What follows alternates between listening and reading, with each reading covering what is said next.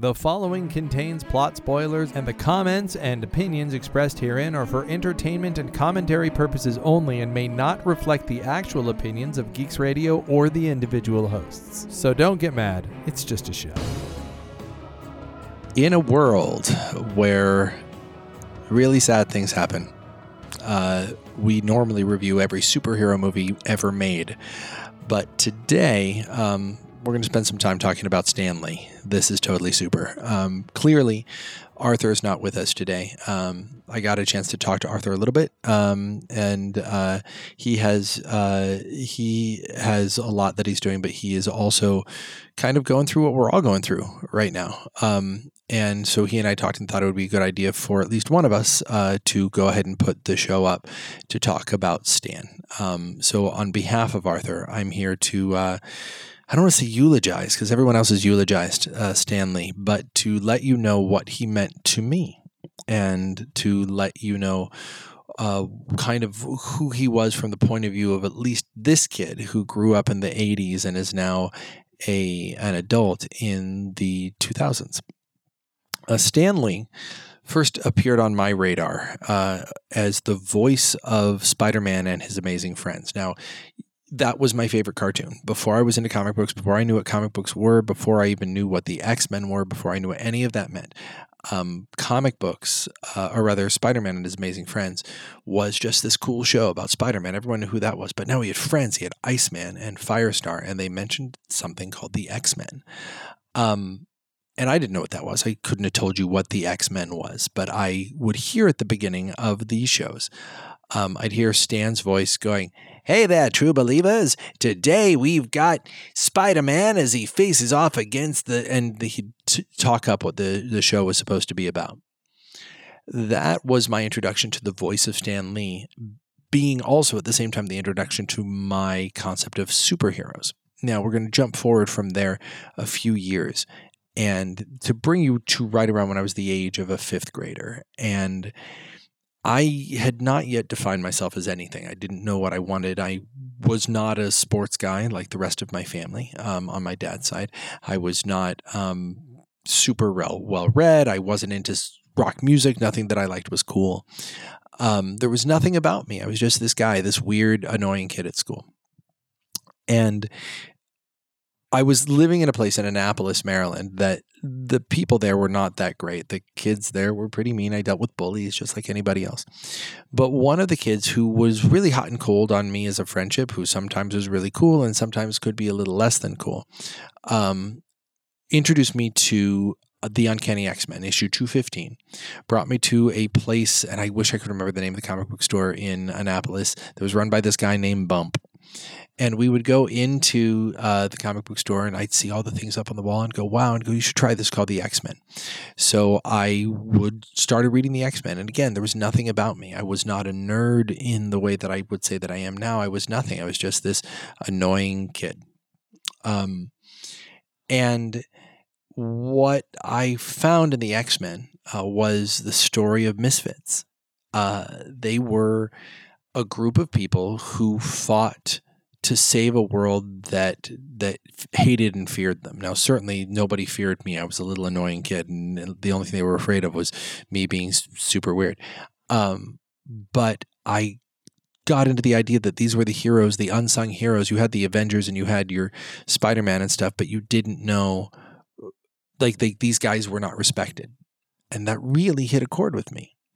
And from that moment on, I decided I was a comic book guy. And I spent all of my money collecting comic books. And I put comic book posters on my wall and I wore a comic book shirt from that point on. I was X Men this, X Men that.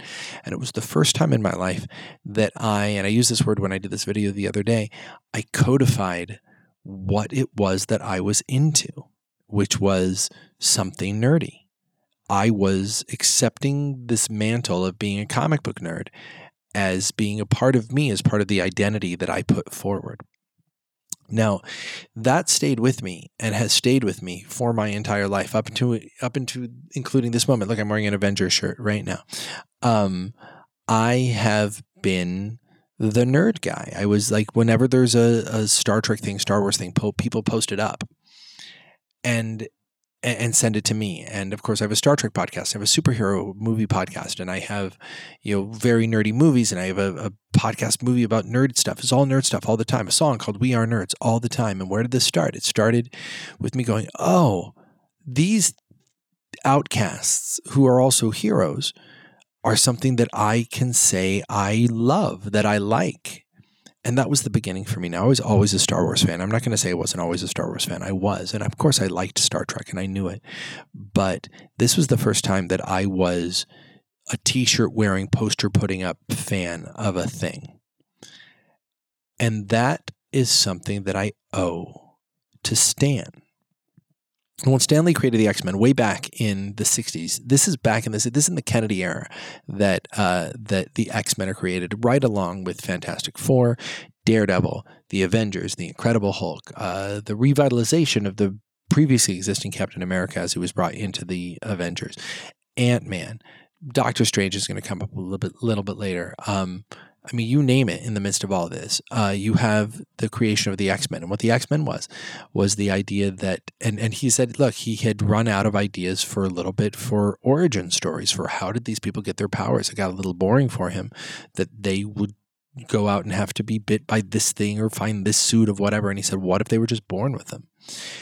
And what that turned into was this allegory for for racism and and and things like that in the 60s and it was an allegory that could be pushed forward all the way. You look at the x-men movies and it's a it's a, then an allegory for for coming out. Um, there are other places where it's it's an it's anti-othering and othering is something that I've talked about a lot that uh, that people want to say, well, they're the other, they're the not you. So it's okay because their skin is different than mine, or their religion is different than mine, or their orientation is different than mine, or their political views are different than mine. And you go, they're less than me. And the X Men, as mutants, were less than everybody. They were on the bottom rung. Humanity hated them. And that was a metaphor that continued that made the socially conscious superhero in a way that that had not really existed before. Now, it wasn't what he intended at first, um, but it got there very, very quickly. And for me, as I got older and the X Men got cooler, I started to like them less. It's absolutely true that once Gambit and Bishop and Cable showed up, I was just about ready to jump ship. Um, but right in that sweet spot in the time that I was reading, the, I started reading in the mid 80s, but I like collected all the way back to the mid 70s, going all the way through kind of right around the early 90s.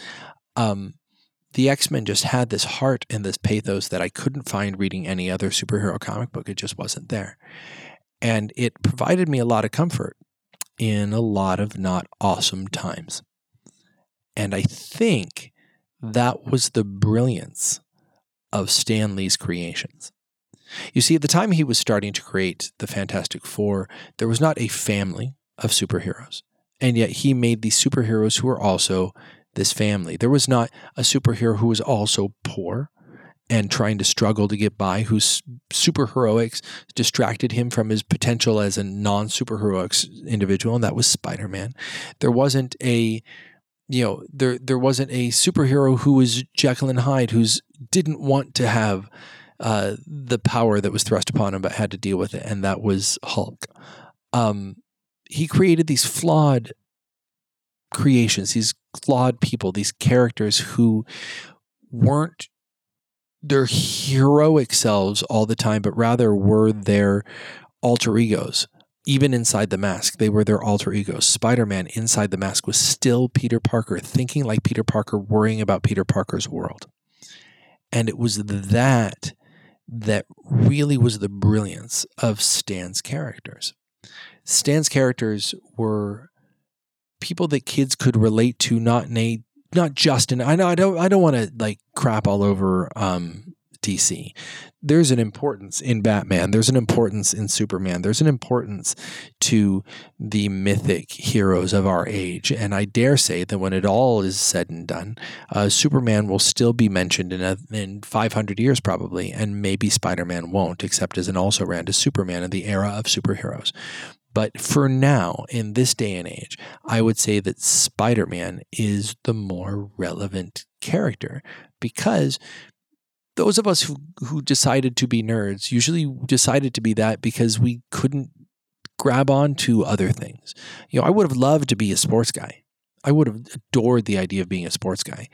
Um, but I just wasn't good enough at that to do that. Eventually, in the arts, I, I found something, but but before I had any of that, I had this other thing that gave me heroes to look up to that were larger than life, and for those heroes to deal with being unpopular, to having the girl not like them, to being hated by the world around them, by having a monster inside them that is something that kids like me could really relate to um, because it was us, right? I mean, it was a reflection of us.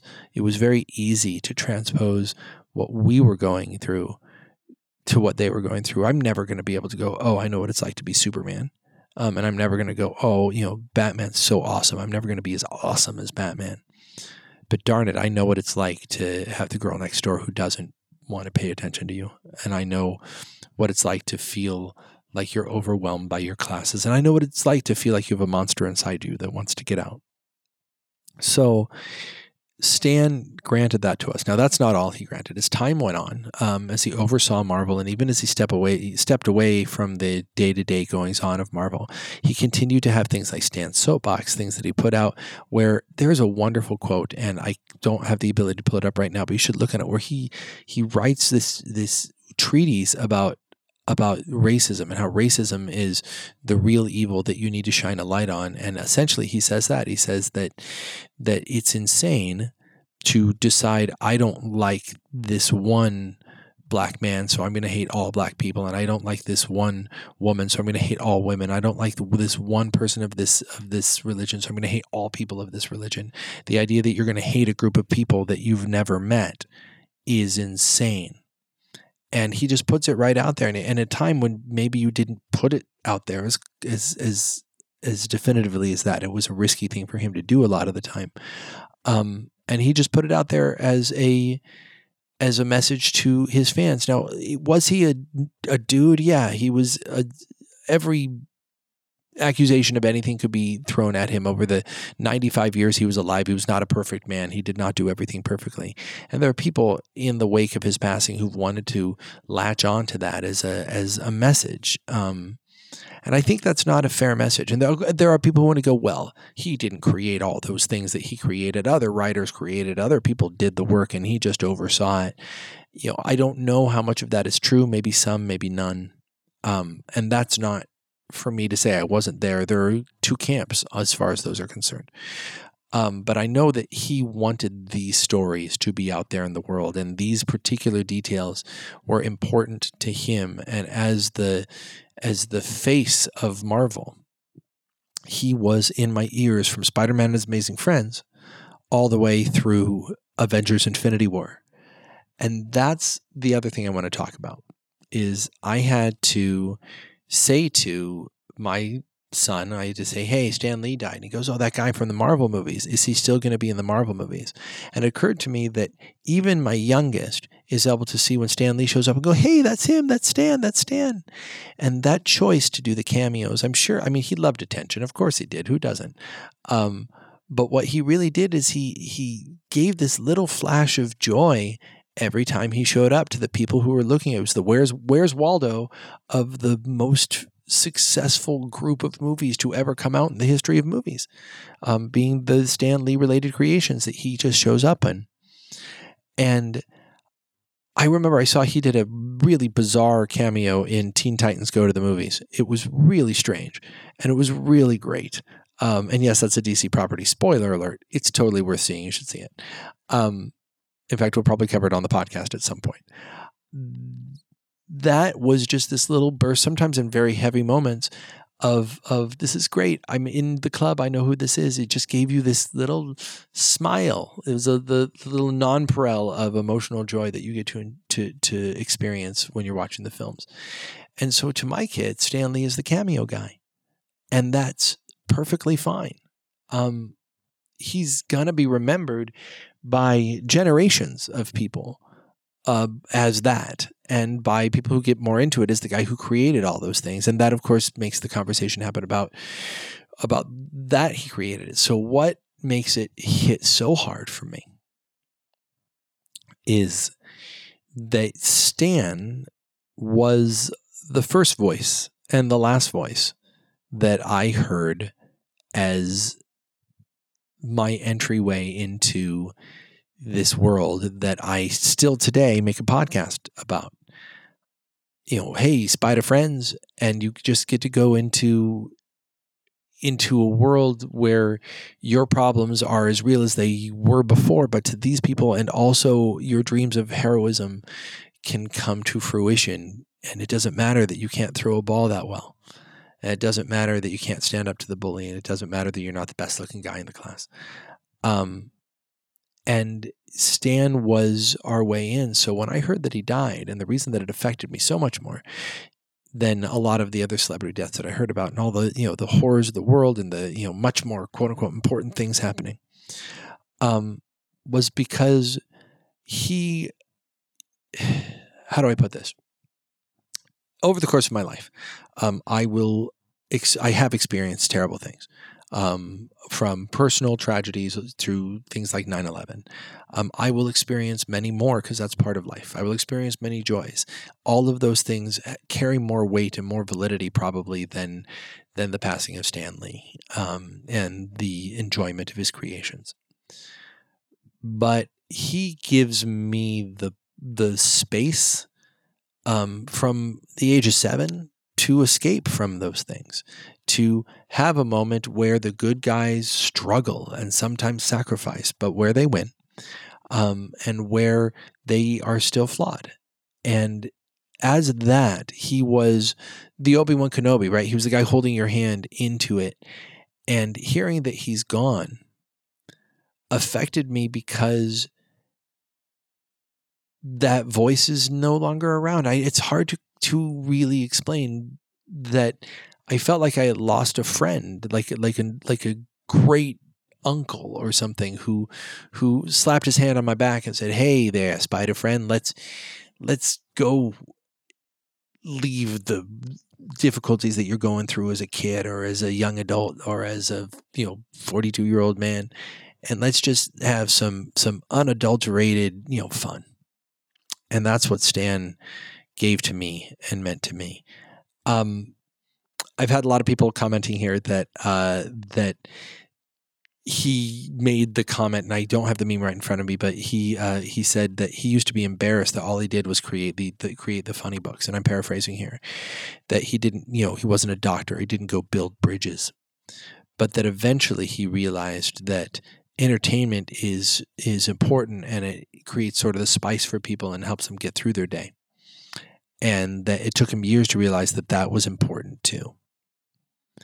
Now, I commented in uh, in the Trek-Off movie that that is part of what makes me want to keep podcasting is the idea that someone's having their day improved or someone's passing the time. Someone right now, I guarantee someone right now listening to this podcast is stuck in traffic or they're, you know, they're cleaning the dishes or they're just you know having a rough day and this is just their little escape and i have to of course bum you out with talking about stan. Um, and i appreciate you sticking with me for it. Um, if that's the case let me know. Let me know that you got to this show and that you were like hey this you know helped me deal with with stan being gone or i lost my grandpa and this helped me deal with it or hey it was just traffic sucked this morning and i and i'm glad i had you to listen to because i think that that gave a lot of joy to stan uh, even when people were you know at the end, and, and we don't know what the whole story is at the end of his life, but there are questions as to whether or not there was some darkness there. Um, there's a real joy that he had interacting with fans, um, where he was able to see the faces of those uh, who he brought joy to, and he knew the impact that he made on people's lives. Um, so, hey, if this show ever does that for you, let us know because that. Uh, that's why we do it. Um, and that's, I guess, the best lesson that one can get from Stan is that if you have the opportunity to elevate someone else uh, without tearing them down, to elevate yourself through the art of elevating other people without tearing other people down, by making people uh, feel accepted, uh, and by giving people something to dream about. Um, if you can do that, then that is time well spent, and that is honorable. And uh, Stan, for all of that you gave us, uh, I want to thank you.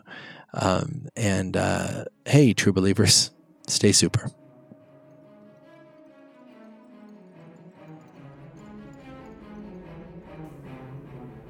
Now that you've finished the show, be sure to subscribe so that you never miss an episode of the Totally Super Podcast. Also, if you like this, you should head over to geeksradio.com or search Geeks Radio wherever you listen to podcasts. There you can find Trek Off, the not safe for work Star Trek podcast with Justin and Alexia. So search for Trek Off, search for Pop Off, search for Geeks Radio, and just thanks for joining us. This has been a presentation of Endlight Entertainment.